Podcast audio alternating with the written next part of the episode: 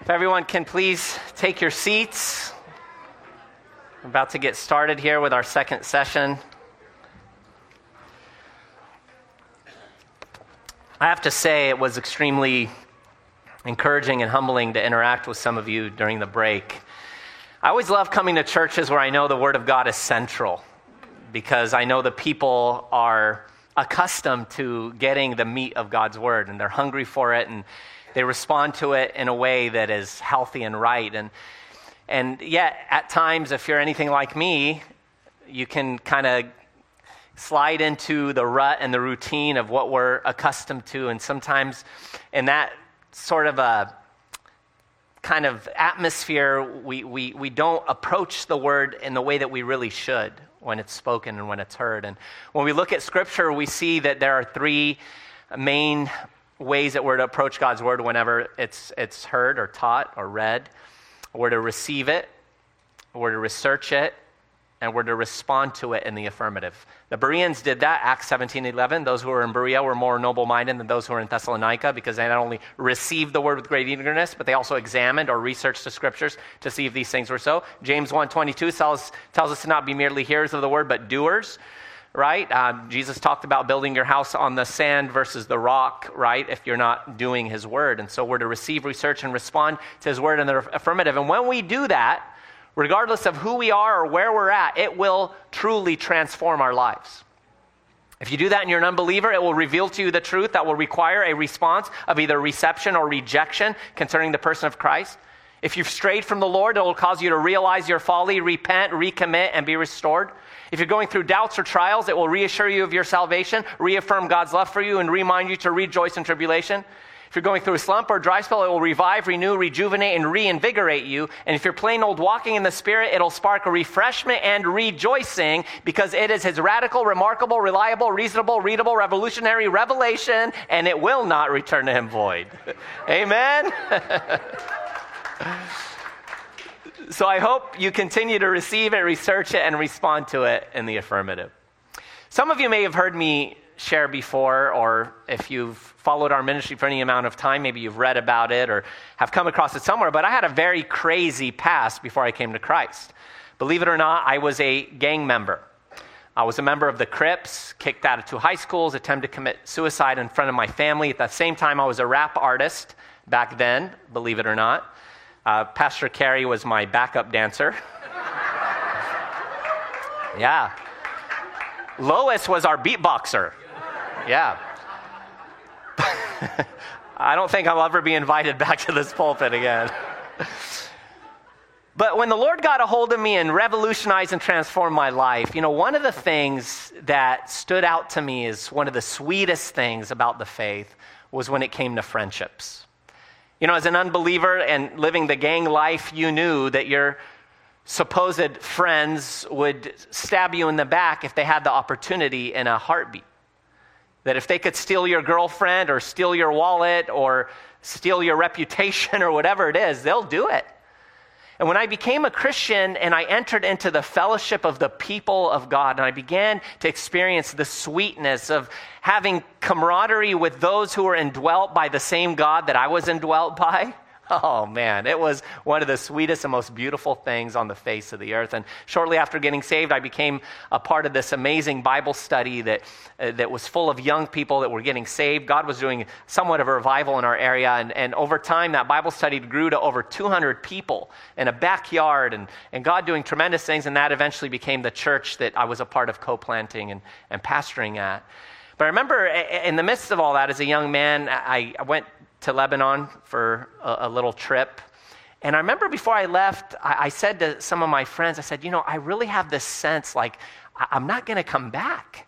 I don't know what it is, but I just sense like the Lord may have me stay in Lebanon for some reason. And so uh, when we arrived in Lebanon, this was back in 1993, uh, and I was just before I turned 18. I was about to turn 18. And I remember they looked at my passport because I wasn't a U.S. citizen yet. Uh, my parents came to the U.S. in 1980. I was four and a half.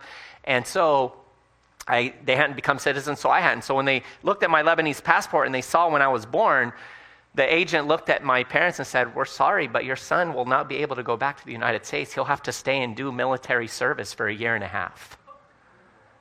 I mean, you can imagine my poor mom, like she almost passed out right there on the floor. Uh, can you imagine me, right, fighting the Lebanese military? Jesus will save you, you know, like, turn to Jesus, you know. but, but I thought to myself, there it is. I mean, I told everyone I didn't think I was coming back. Obviously, I'm not coming back, right? I'll, I'll Rambo for Jesus, I guess, you know. But by God's grace, my cousin's fiance happened to work for the Department of Defense and he was able to expedite things. I was exempt because I was a student uh, here. I was already registered for university. I just hadn't started, but you know, it could drag out forever, but he was able to expedite it. But I remember when I got back to the US, I, it was so sweet to be back and uh, the next day after returning, there was a, a baptism that our church was doing at the beach. And so one of my best friends picked me up, and we were on our way to the beach when he began to tell me something that ruined the, the sweet spirit of the, the day of being back here in the US. And, and that was when he told me that two of my closest friends had walked away from the Lord and had gone back into the ways of the world. And I remember sitting there in the back of the car in utter disbelief I mean, you have to understand that, that, that these two guys and I were, were close beyond description. We, we, we were snatched out of the foolishness of the world. I remember with one of them in particular, we were driving back home from school one day, and we were so overwhelmed by, by, by the greatness and goodness of God. As we were talking about how God saved us, we both broke down into tears. It was so overwhelming, I had to pull over into a parking lot uh, on our way home because we were so touched and moved. These, these were my, my fellow partners in righteousness. These were the guys that, that I would worship the Lord with and fellowship with into the wee hours of the night. We would sit and talk about imagine if someone pulled up with a truck full of cash up to the ceiling and they offered that to us if we just denied Jesus. And ah, we would just roll and break out into laughter at the thought of that. And now I heard they had gone back to the filth and the muck and the mire of the world, indulging in sexual immorality and drug use. And I became completely undone. And I had to ask myself, what, what is the cause of this sort of thing? Why does this happen? I want you to listen to this account. You've heard of Billy Graham, but what about Chuck Templeton and Bron Clifford? Have you heard of them? Billy Graham wasn't the only young preacher packing auditoriums in 1945. Chuck Templeton and Bron Clifford were accomplishing the same thing and more. All three men were in their mid 20s. One seminary president, after hearing Chuck Templeton preach one evening to an audience of thousands, called him the most gifted and talented man in America today for preaching. Templeton and Graham were friends. Both ministered for Youth for Christ. Both were extraordinary preachers. Yet in those early days, most observers would probably have put their money on Templeton. As a matter of fact, in 1946, the National Association of Evangelicals published an article on men who were best used of God in that organization's five year existence. The article highlights the ministry of Chuck Templeton. Billy Graham was never mentioned. Bron Clifford was yet another gifted 25 year old fireball. In 1945, many believed Clifford the most gifted and powerful preacher the church had seen for centuries. In that same year, Clifford preached to an auditorium of thousands in Miami, Florida. People lined up 10 and 12 deep outside the auditorium trying to get in. Later that same year, when Clifford was preaching in the chapel at Baylor University, the president ordered class bells turned off so that the young man could minister without interruption to the student body. For two hours and 15 minutes, he kept those students on the edge of their seats as he preached on the subject Christ and the Philosopher's Stone. At the age of 25, young Clifford touched more lives, influenced more leaders, and set more records than any other clergyman his age in American history. National leaders vied for his attention. He was tall, handsome, intelligent, and eloquent. Hollywood invited him to audition for the part of Marcellus in The Robe. It seemed he had everything Graham, Templeton, and Clifford. In 1945, all three came shooting out of the starting block like rockets. You've heard of Billy Graham, so how come you've never heard of Chuck Templeton or Bron Clifford? especially when they came out of the chutes so strong in 45. Just five years later, Templeton left the ministry to pursue a career as a radio and television commentator and newspaper columnist. Templeton had decided he was no longer a believer in Christ in the orthodox sense of the term. By 1950, this future Babe Ruth wasn't even in the game and no longer believed in the validity of the claims of Jesus Christ. What about Clifford? By 1954, Clifford had lost his family, his ministry, his health, and then his life. Alcohol and financial respons- irresponsibility had done him in. He wound up leaving his wife and their two Down syndrome children. At just 35 years of age, this once great preacher died from cirrhosis of the liver in a rundown hotel off the edge of Amarillo. His last job was selling used cars in the panhandle of Texas. He died unwept, unhonored, and unsung. Tragic, isn't it? And as you heard me read that, I'm sure, as my heart did when I first read it, your heart broke at the thought and the concept of someone who appeared to have been so on fire for Christ, so committed to Christ, so devoted to Christ, no longer even claiming his name. And, brothers and sisters, I've seen this time and time again over the course of my nearly 31 year walk with the Lord. I've seen people in my own church who you would have said are the greatest and most passionate believers on the face of the earth. I remember one guy in particular, he was so passionate about the Lord. He would go on the streets and find people, bring them into his own home. This guy had devoted his life to the study of Scripture. He, he majored in, in, in theological studies in school. And yet I remember sitting across from him one day in a restaurant, and, and he, he would throw out the name of, of God by saying Yahweh in a, such a disdain, a disdaining way. And I sat there and I thought, oh Lord, why? How? And we know that in, in many cases it's because some of these people are false converts. Scripture is clear that someone can profess to know Christ but not know him. Titus 1:16, they profess to know God but by their deeds they deny him.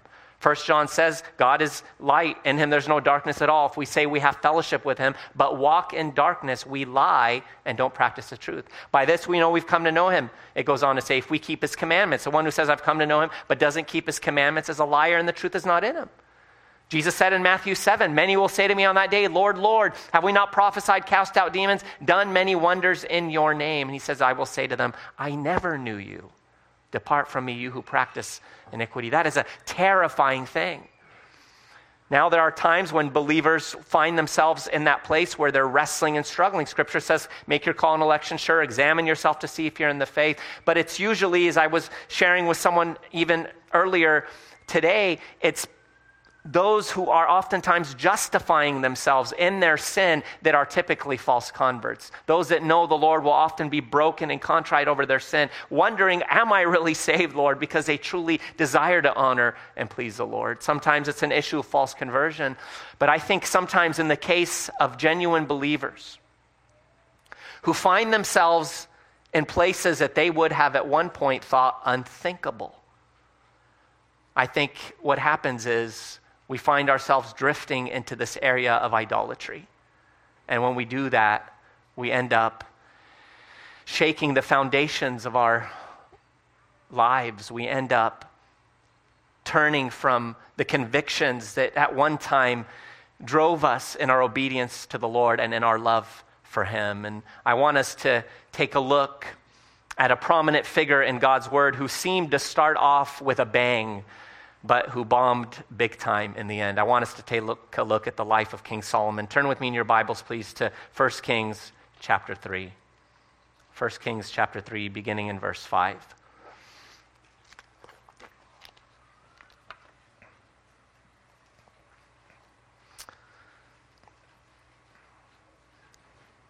First Kings 3, 5 to 15. At Gibeon, the Lord appeared to Solomon in a dream by night. And God said, Ask, what shall I give you? And Solomon said, You have shown great mercy to your servant David, my father, because he walked before you in truth and righteousness and in uprightness of heart with you. You have continued this great kindness for him, and you have given him a son to sit on his throne as it is this day. Now, O Lord my God, you have made your servant king instead of my father David, but I am a little child. I do not know how to go out or come in, and your servant is in the midst of your people, whom you have chosen, a great people, too numerous to be numbered or counted. Therefore, give to your servant an understanding heart to judge your people, that I may discern between good and evil. For who is able to judge this great people of yours? The speech pleased the Lord that Solomon had asked this thing. Then God said to him, Because you have asked this thing and have not asked long life for yourself, nor have asked riches for yourself, nor have asked the life of your enemies, but have asked for yourself understanding to discern justice, behold, I have done according to your word. See, I have given you a wise and understanding heart, so that there has not been anyone like you before you, nor shall any like you arise after you. And I have also given you what you have not asked, both riches and honor, so that there shall not be anyone like you among the kings all your days. So if you walk in my ways to keep my statutes and my commandments, as your father David walked, then I will lengthen your days. Then Solomon awoke. Indeed, it had been a dream. And he came to Jerusalem and stood before the ark of the covenant of the Lord, offered up burnt offerings, offered peace offerings, and made a feast for all his servants. I mean, the only response I can have after reading an account like this, which I've read many times and I'm sure you have as well, the only proper response to seeing the way that King Solomon responded to the God of the universe is to say, wow. Because we're not talking here about some mythological genie that popped out of a bottle, as I referenced in my other message. We're not talking about maybe some earthly potentate who had many resources and much power, though, of course, they'd be limited by the very virtue of the fact that he's man in nature. We're talking about the God who spoke the universe into existence, appearing to a man and saying to him, What do you want? Anything you want, you ask, and I will give it to you. And you think of all the things that Solomon could have asked for right? I mean, every time I see those genie scenarios, of course, the first thought that pops into my mind is to ask for an infinite amount of wishes, right? But Solomon could have asked for so many different things. He could have taken from God's hand whatever God would have willingly given to him by virtue of the fact that he told him to ask. But of all the things Solomon could have asked for, he asked God to give him a heart of wisdom so that he can know between good and evil, so that he can discern how he could lead God's people. That's what you call altruism in its truest sense. And this touched the heart of God in the way that we would understand emotion and God's heart being touched. And God said to him, Because you did not ask, for the things that most people would have asked for, for the things that maybe you could have legitimately asked for, because you have asked for this honorable thing to be able to lead my people. A true demonstration of genuine agape love, if you would. Because you've asked that, Solomon, not only am I going to give you the things that you didn't ask for, but I'm going to make you the wisest man in the world. There won't be anyone like you before or after in the wisdom that I'm about to give you.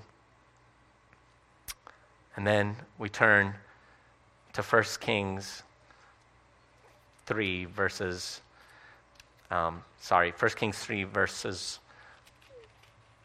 5 through 15. Oh, that's what we just read. Verse 3 of, uh, of 1 Kings that I didn't read. And I want you to listen to this. Solomon made a great treaty with Pharaoh, king of Egypt, and married Pharaoh's daughter. Then he brought her to the city of David until he had finished building his own house and the house of the Lord and the wall all around Jerusalem. Meanwhile, the people sacrificed at the high places because there was no house built for the name of the Lord until those days. Listen, verse 3. And Solomon loved the Lord, walking in the statutes of his father David, except, except that he sacrificed and burned incense in the high places. When we read Solomon's account, we would step back and say, Wow, I mean, Solomon, God appeared to you, God granted you whatever you wanted. You are the heir of the throne of the great King David, the sweet psalmist of Israel, the man who was called a man after God's own heart, not by man, but by God, which meant it was true, undeniably so. And yet, even given all of that, it tells us that Solomon, having, of course, grown up under the truth of God's word, having encountered the true and living God, it says to us that he made a simple exception in his life. That one tiny little word, except he sacrificed on the high places. And the high places were an abomination to God because the high places were associated with pagan rituals, pagan practices, pagan sacrifices. And God did not want his people to have any association with these things. He said in Deuteronomy 12, 13 to 14, Take heed to yourself that you do not offer your burnt offerings in every place that you see, but in the place which the Lord chooses in one of your tribes. There you shall offer your burnt offerings, and there you shall do all that I command you. Now, it could be that God had tolerated it, like he did with divorce, as an example. As Jesus said, Moses, you know, told you give a certificate of divorce. He did that, though, because of the hardness of your heart. But from the beginning, it was not so. We don't know exactly why God permitted it, as other kings had done it as well. But nonetheless, Solomon made this exception. And he was a man, as we saw, you know, who had determined to have the right heart and the right attitude. A man that we would see as starting off, as we read about those other men, doing great right out of the chute, walking in a manner that would have been honorable and pleasing in the sight of the Lord. And there could have been justifications made, excuses made, but nonetheless, when God gives a command and a call, his people need to have the heart that says, Lord, I yield to you in obedience. But what kind of obedience? Oftentimes we hear about obedience, and I think we can immediately translate it in our mind as this sort of draconian and uh, intense and displeasing sort of a reality. But First John says, In this is love, that we keep his commandments, and his commandments are not burdensome. Because those who know their God know and understand that when God gives a command, as I mentioned before, it's for his glory and for their good. God doesn't come to people and say, you know, uh, I don't want you to, to, to indulge in drunkenness because you're going to end up one day drinking and driving. You're going to end up killing a family uh, of five. You're going to end up ruining your life as you spend most of it in prison. You know, that's too good for you, so don't do it. He doesn't come and say, you know, I don't want you to indulge in sexual immorality because, you know, then you're going to end up having, you know, a baby out of wedlock and, and affecting that child's life, your life, the partner's life. You're going to end up maybe getting uh, all kinds of venereal diseases. You're going to end up wounding yourself in ways you can't explain. You know what? That's too much fun, so don't do it. No, God looks at us as our designer as the one who fashioned and formed us and made us and gave us life. And he says, I want to spare you from harm. I want to spare you from destruction. Because anything you do that is not in keeping with my design is in reality something that's unnatural. And the, un- and the end result of unnatural things is always disaster. Just try eating through your ears or drinking through your eyeballs. You'll realize real quickly that, that that doesn't work. Try driving down the road sitting on your lawnmower or try mowing your lawn with your car. You'll realize quickly that those things won't bode well. Well, Solomon ended up building the temple that David wanted to build but couldn't build. And it tells us here, after dedicating it, what it was that King Solomon said in 1 Kings 8 54 to 61. Kings 8 54 to 61. And so it was when Solomon had finished praying all this prayer and supplication to the Lord, that, the, that he arose from before the altar of the Lord, from kneeling on his knees with his hands spread up to heaven. Then he stood up and blessed all the assembly of Israel with a loud voice, saying, Blessed be the Lord who has given rest to his people Israel according to all that he promised. There has not failed one word of all his good promise which he promised through his servant Moses. May the Lord our God be with us as he was with our fathers. May he not leave us nor forsake us, that he may incl- we may incline our hearts he may incline our hearts to himself to walk in all his ways and to keep his commandments and his statutes and his judgments, which he commanded our fathers. And may these words of mine with which I have made supplication before the Lord be near to the Lord our God day and night, that he may maintain the cause of his servant and the cause of his people Israel as each day may require that all peoples of the earth may know that the Lord is God. There is no other. Let your heart therefore be loyal to the Lord our God, to walk in his statutes and keep his commandments as it is this day. Powerful prayer, filled with powerful instruction to God's people, filled with great intentions. God blessing his people as they obey him and live for him and keep his commandments. Now, God tells Solomon that he heard his prayer, chapter 9, beginning in verse 1. And it came to pass when Solomon had finished building the house of the Lord and the king's house and all Solomon's desire, which he wanted to do, that the Lord appeared to Solomon the second time, as he had appeared to him at Gibeon. And the Lord said to him, I have heard your prayer and your supplication that you have made before me. I have consecrated this house which you have built to put my name there forever, and my eyes and my heart will be there perpetually. Now, if you walk before me, as your father David walked in integrity of heart and in uprightness, to do according to all that I have commanded you, and if you keep my statutes and my judgments, then I will establish the throne of your kingdom over Israel forever, as I promised David your father, saying, You shall not fail to have a man on the throne of Israel. But if you or your sons at all turn from following me and do not keep my commandments and my statutes, which I have set before you, but go and serve other gods and worship them, then I will cut off Israel from the land which I have given them, and this house which I have consecrated for my name I will cast out of my sight. Israel will be a proverb and a byword among all the people. And as for this house, which is exalted, everyone who passes by it will be astonished and will hiss and say, Why has the Lord done this, thus to this land and to this house?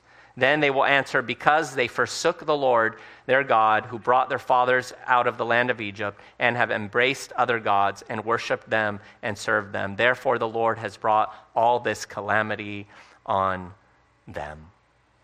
So God responds to Solomon after this beautiful and eloquent, truth filled, and God oriented prayer, and he praises him in that regard. He says, I've heard your prayer, and, and I intend to bless. Yet, Solomon, he warns, if you forsake me, if you stray from my ways, there will be repercussions and consequences for that. And we see that Solomon, again, had in many ways walked in obedience to the Lord, and it shows us how blessed he was. 1 Kings 10 23 to 24.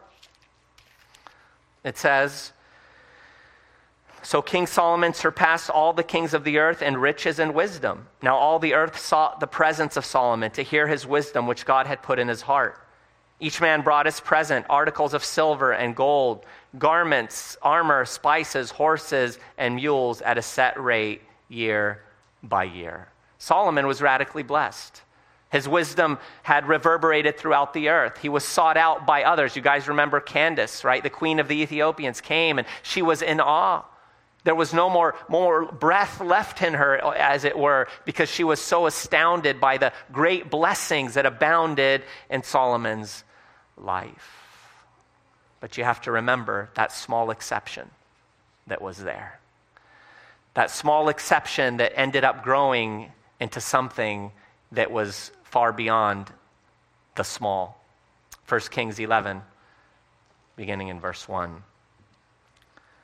But King Solomon loved many foreign women, as well as the daughter of Pharaoh, women of the Moabites, Ammonites, Edomites, Sidonians, and Hittites from the nations of whom the Lord had said to the children of Israel, You shall not intermarry with them, nor they with you. Surely they will turn away your hearts after their gods. Solomon clung to these in love. And he had 700 wives, princesses, and 300 concubines, and his wives turned away his heart. For it was so when Solomon was old that his wives turned his heart after other gods, and his heart was not loyal to the Lord his God, as was the heart of his father David. For Solomon went after Ashtoreth, the goddess of the Sidonians, and after Milcom, the abomination of the Ammonites. Solomon did evil in the sight of the Lord and did not fully follow the Lord, as did his father David. Then Solomon built a high place for Chemosh, an abomination of Moab, on the hill that is east of Jerusalem and for Molech, the abomination of the people of Ammon. And he did likewise for all of his foreign wives who burned incense and sacrificed to their gods. So the Lord became angry with Solomon because his heart had turned from the Lord God of Israel, who had appeared to him twice and had commanded him concerning this thing that he should not go after other gods, but he did not keep what the Lord had commanded. Therefore, the Lord said to Solomon, Because you have done this and have not kept my covenant and my statutes, which I have commanded you, I will surely tear the kingdom away from you and give it to your servant. Brothers and sisters, it's hard to imagine that we are reading about the same man. Remember, this is Solomon. The one who, when God asked him, What do you want? didn't ask for anything selfish or self serving, but asked God for the thing that pleased his heart, that he might be able to lead his people in wisdom. This is the guy who, who made the determination to lead God's people in a way that is pleasing and honoring to Him. But we saw what it says in verse 1, in keeping with what we saw initially when we first started in our text, there was an exception. But Solomon loved many foreign women, and he clung to them in love. It started with the small, it started with the exception of, well, I'm not going to you know, do as God says. It's okay. You know, the high places, they're kind of in vogue. They're accepted by the nations that surround us. This is what people do. This is what the people want us to do. We have the right heart to do it toward God. And so we see that that little exception turned into something bigger. And, brothers and sisters, this is what happens when we make exceptions in our lives when it comes to our walk with the Lord. You have to remember that Satan, he masquerades as an angel of light. He doesn't come to us and, and put something in front of us, oftentimes, that is completely obvious. He'll often take something legitimate and he'll tie it with something that is fully sinful. And when we see that, eh, we begin to sort of justify it we begin to look at those that are around us. We begin to see what those maybe that we even respect and follow are doing. And little by little, we begin to sort of follow what others are doing. And my question to you is who is your walk with? Is it with God or with people? I can't count how many times there have been people that have gone away, whether it was to the military or, or for a job in another place, and they weren't around other believers. And, and then they end up going headlong into sin. And, and they'll say, Well, I don't have other believers around me. I, I just can't do it. But listen, people who need people to walk with God don't walk with God, they walk with people. Now, of course, we're called to have the body of Christ, so we need our brothers and sisters in the sense that we need accountability, we need fellowship, and we're called to exist in community. But what I'm saying is, in the times when that isn't available, do we cease to fear God and walk with God and live for the Lord? Of course not. Not if we if we, we truly love the Lord, but but that's what begins happening, right? We we build our convictions and we we build our doctrine and we we build our behavior in life on other people. And then when other people that we respect shift, then we shift with them. And that is not a walk with God. A person who walks uprightly with the Lord says, Lord, though none may go, still I will follow. The heart's cry is, Lord, though you slay me, yet will I serve you. And I don't bow my knee to man, I bow my knee to you. But those small exceptions come in, and then they begin to build, and then we find ourselves in a place that is both dangerous and destructive. I want you to listen to what J.C. Ryle said. Habits are like stones rolling downhill. The further they roll, the faster and more ungovernable is their course. Habits, like trees, are strengthened by age. A boy may bend an oak when it is a sapling, a hundred men cannot root it up when it is a full grown tree. A child can wade over the Thames River at its fountainhead, but the largest ship in the world can float in it when it gets near the sea. So it is with habits. The older, the stronger. The longer they have held possession, the harder they will be to cast out. They grow with our growth and strengthen with our strength. Custom is the nurse of sin. Every fresh act of sin lessens fear and remorse, hardens our hearts, blunts the edge of our conscience, and increases our evil inclination. We've all seen that. We've all seen the hardness of heart that oftentimes will accompany those that live long in sin. And, and the natural, like he talked here about the sapling, as you see it grow, it is pliable. You'll often see trees that are newly planted with those poles on either side, right, directing them to go up straight. But you don't ever see that with an oak tree that's 50 years old. Because now it is formed, it, it's shaped, it's, it's, it's impossible really to, to bend it and move it. And every analogy breaks down somewhere. and God's grace, of course, we can always grow and change, but we understand the difficulty that's associated with that. But I hope that as you heard me read that quote by J.C. Ryle, that, that something in your heart sort of triggered to where you feel some sense of sobriety to say, Lord, if someone like Solomon, who started out so well, who had so much right intentions, who was favored by you, blessed by you in such extraordinary ways, if someone like Solomon, the king David's son, uh, who, who was the wisest man on earth, could have strayed like that. Lord, help me to be careful about the exceptions that I make in my own life because it's deceptive. It starts small and then it grows and it gets bigger and bigger and it takes a hold of us and begins to lead us in the most destructive directions. So, what are the exceptions in our lives that have become our idols. We want to explore some of those together, and we want to recognize that it's important for us to know that idolatry is um, extremely, extremely deceptive. And the place where we can more often than not examine who we are and where we stand is what we do in private. One of the things my kids hear me say time and time again is this who we are in private, when we are most comfortable, least self conscious, and there's no one to impress, that is who we are. Let me say it again. Who we are in private, when we're most comfortable, least self conscious, and there's no one to impress, that is who we are. And that's revealing and it's convicting. There's a famous preacher that says, if you can't say amen, say ouch.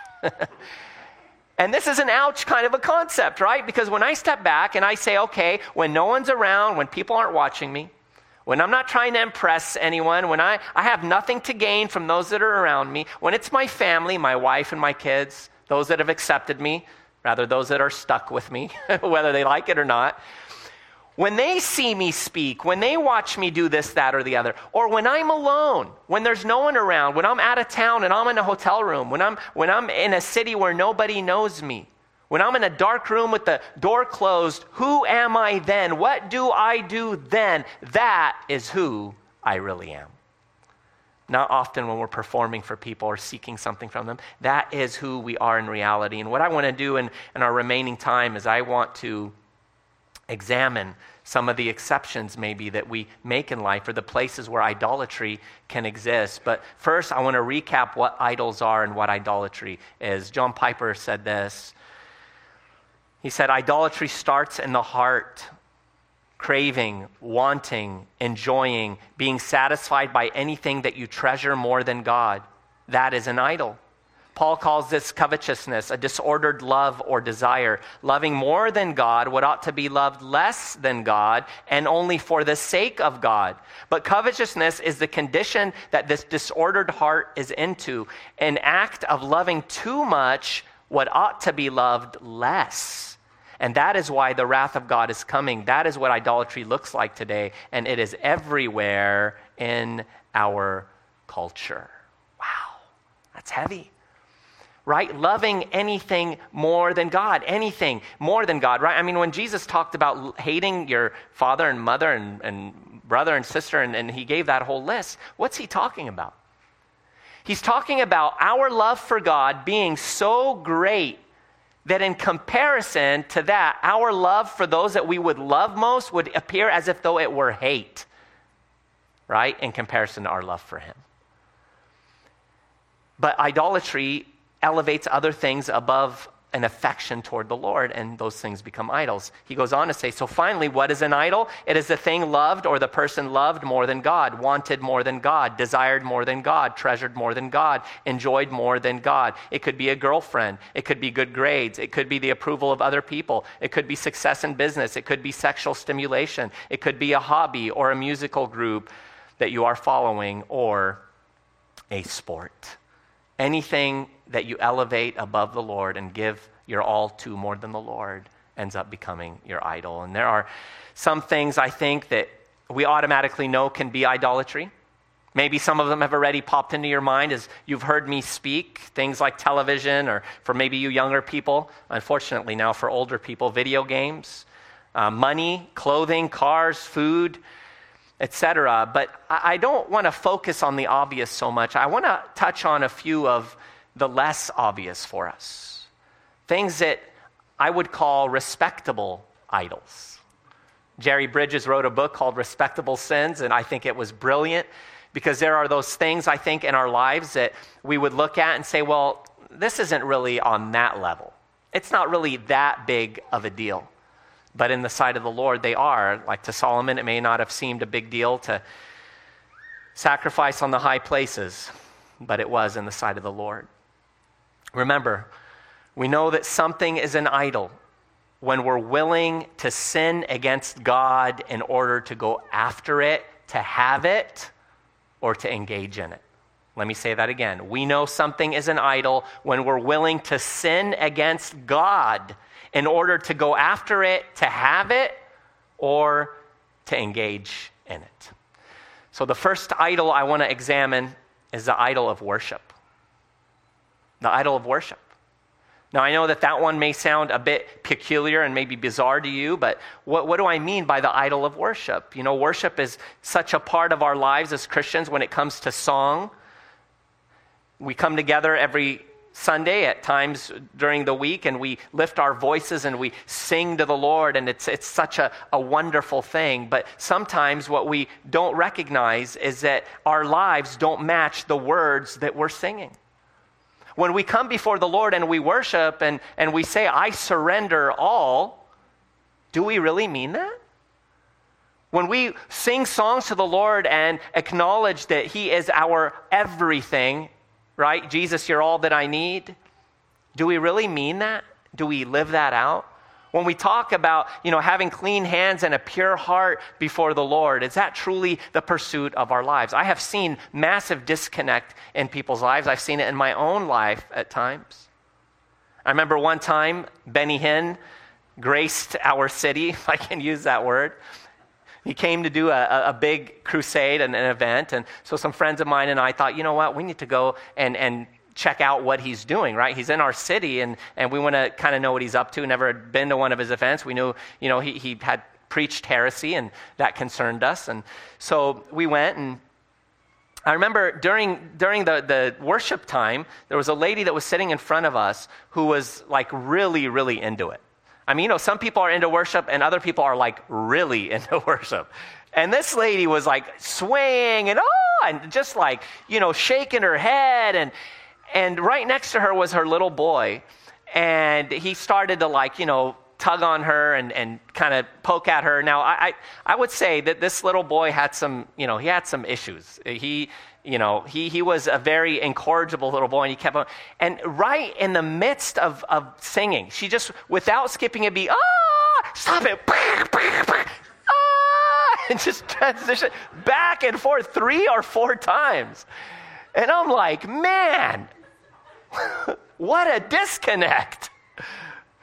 And it just gave me this sort of mental image in my mind of what it is we do when it comes to this issue of worship. Like, when worship is something that we engage in every time we gather with God's people or when we're alone and we're singing out to the Lord and, and lifting up our hands to Him, and yet we find our lives not connecting with the essence of worship, which is what?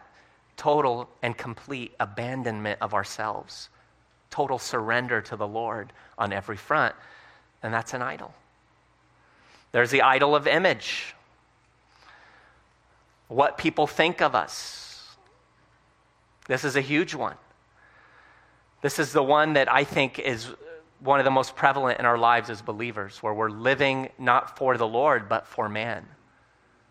You know, there's a quote by, I believe it was uh, Leonard Ravenhill, who said, Lord, help me to be a fisher of men and not a fisher of compliments from men. It's a big danger that preachers fall into. They preach so that men can praise them. They're involved in ministry so that people can fulfill the needs that they feel that they have for significance and accomplishment and spirituality.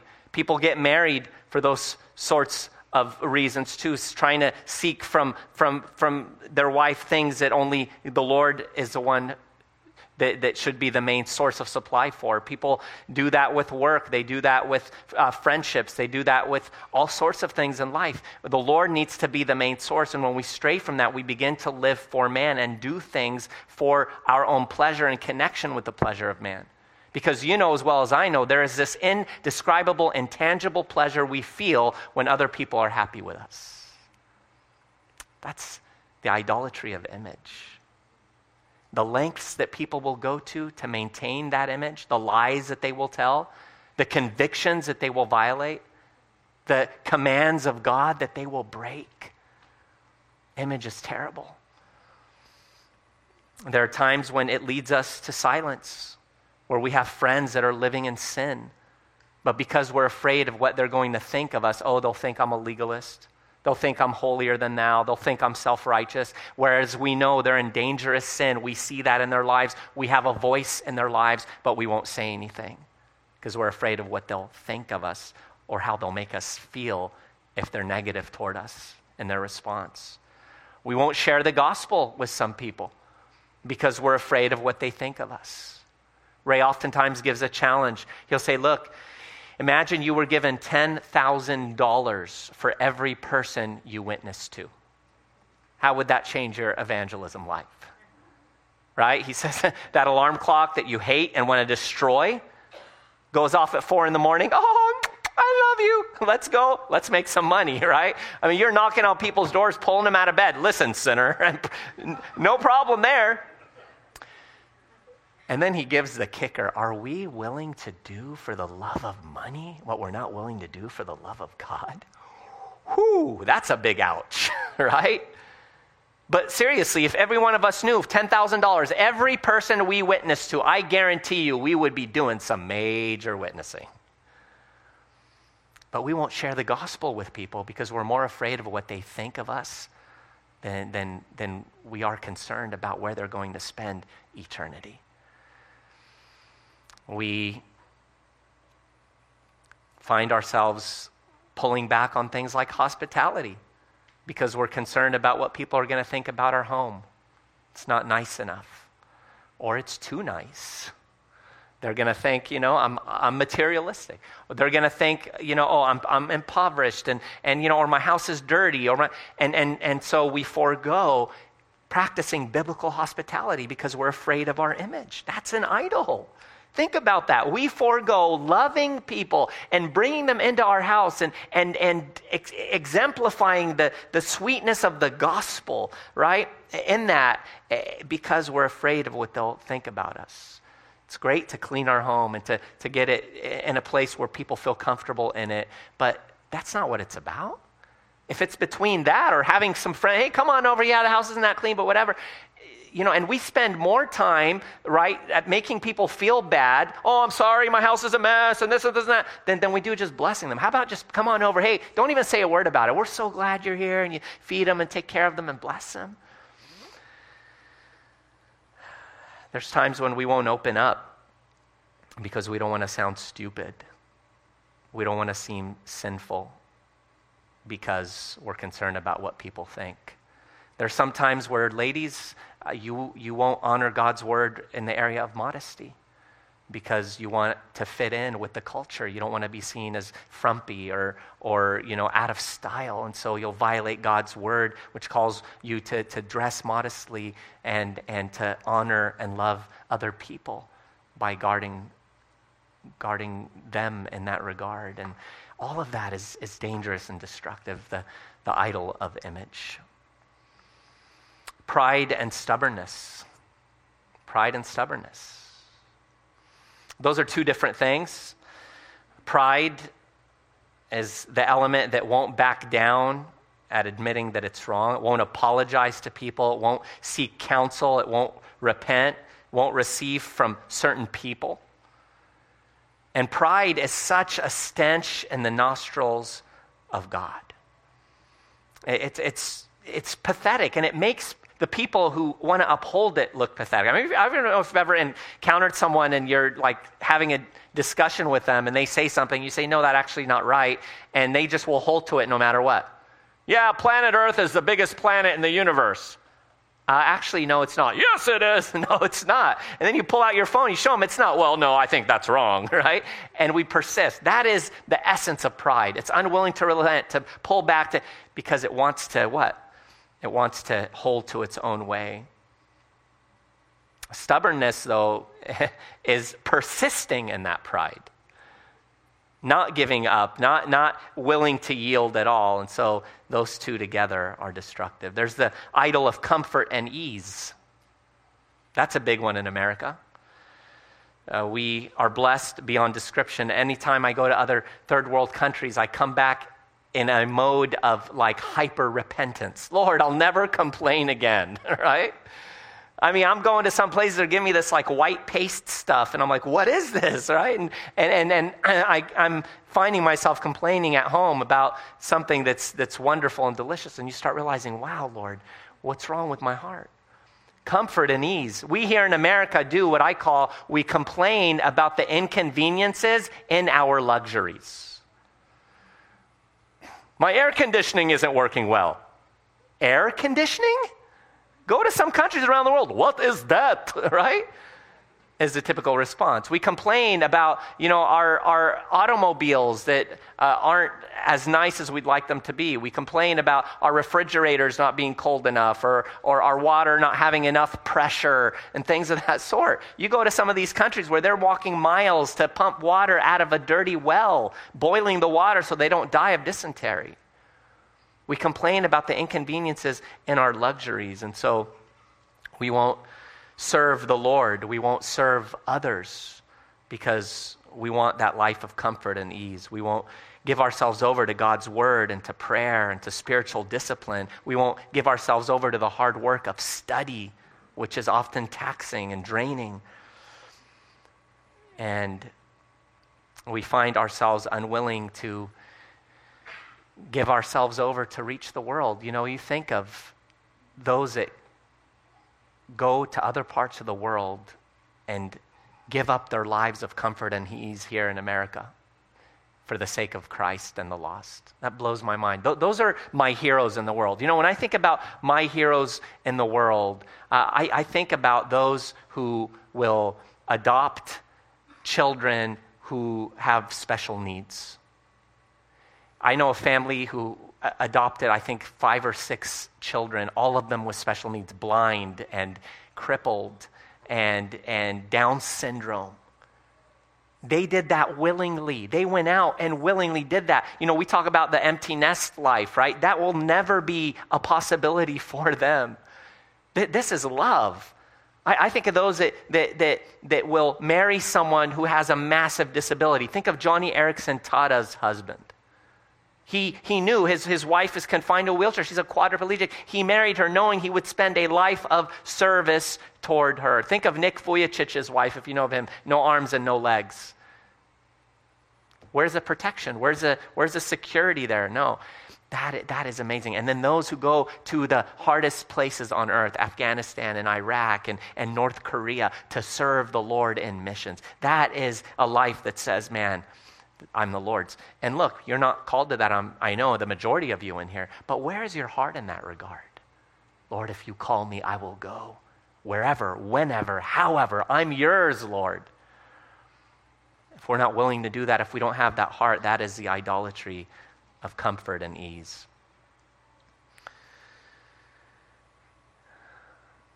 Bitterness. The idolatry of bitterness. You know, bitterness is like a drug, and it's self destructive. I've heard it said that bitterness is like drinking poison and waiting for your enemy to die. But bitterness can easily take a hold of us. And, and it's a weird thing because we know it's harmful and destructive. We don't like the feeling it gives us. But in another way, like drugs, we're kind of addicted to it. And, and, and it, it becomes the thing that sets the rhythm to our lives. Where do we stand in that regard? I remember years ago being in Lebanon and looking through a photo album, and I saw a family member of mine that I remembered was treated horribly by another family member when that was happening, I was young and I didn't really understand it. But as I looked at that picture, I don't know what it was, but something in me triggered, and all the things that I had remembered hearing about them when I was a child suddenly just came back to heart and mind, and I was absolutely devastated. I, felt this sense of rage and anger rise up inside of me, and I felt if they were present, I had the ability to, to, to tear them to pieces with my bare hands. And then all of a sudden, as quickly as that hit me, that's how quickly it left when I saw Christ in my mind's eye hanging upon that cross, bearing the sins of man and saying, Lord, forgive them, for they know not what they do. And all of a sudden, all my sin against God flashed before my eyes, and I remembered how so freely He forgave me. And as quickly as that hit me, that's how quickly it left. Brothers and sisters, God wants to set you free of that. It is a terrible and destructive idol. It's that small exception. Yeah, but this is different. You don't know what they did to me and how bad it was. Listen, consequences and forgiveness are two different things. There are consequences at times when people do things. Someone comes in my house and makes a pass at my wife, they're never coming into my house again. But I'm still commanded by God's love and grace to, to forgive them and to treat them in accordance with 1 Corinthians agape love. Someone murders one of my children, well, they're going to go to prison and I will testify against them. But I'm still called to love my enemies. God is able to do that in you. Corrie ten Boom, imagine her and her sister in that concentration camp. They were starved. They, they, were, they, they were brutally beaten and, and treated horribly. And, and you think of Betsy dying, and she looks at Corrie and she says, Corrie, you must go out and tell people of the love of God that there is no pit so deep that God is not deeper still. Wow. So, brothers and sisters, these are the idols that I think at times we allow to be the exceptions in our lives and then end up dominating us and overtaking us. There's covetousness, there's friendships and relationships where we're willing to, to befriend the world, where we're willing to, to marry someone who's an unbeliever, even uh, because we're in a place where we want what we want rather than what the Lord wants. And it over, ends up overtaking our lives and destroying us in more ways than we realize sinning against God by pursuing anything before Him, willing to sin in order to do it. It's destructive, my brothers and my sisters. And I want to urge you today to determine to change that if you see these things in your life. What is the real result of people idolatry? Edward Welch said as in all idolatry, the idol we choose to worship soon owns us. The object we fear overcomes us. Although insignificant in itself, the idol becomes huge and rules us. It tells us how to think, what to feel, and how to act. It tells us what to wear. It tells us to laugh at the dirty joke. It tells us to be frightened to death that we might have to go up in front of a group and say something. The whole strategy backfires. We never expect that using people to meet our desires leaves us enslaved to them. And that is the tone and tenor of it all. And you think of what ended up happening with Solomon at the end of his life. Ecclesiastes tells us that he recognized everything was vanity. He came to his senses, it seems. He, he recognized that this whole world was empty and nothing without God.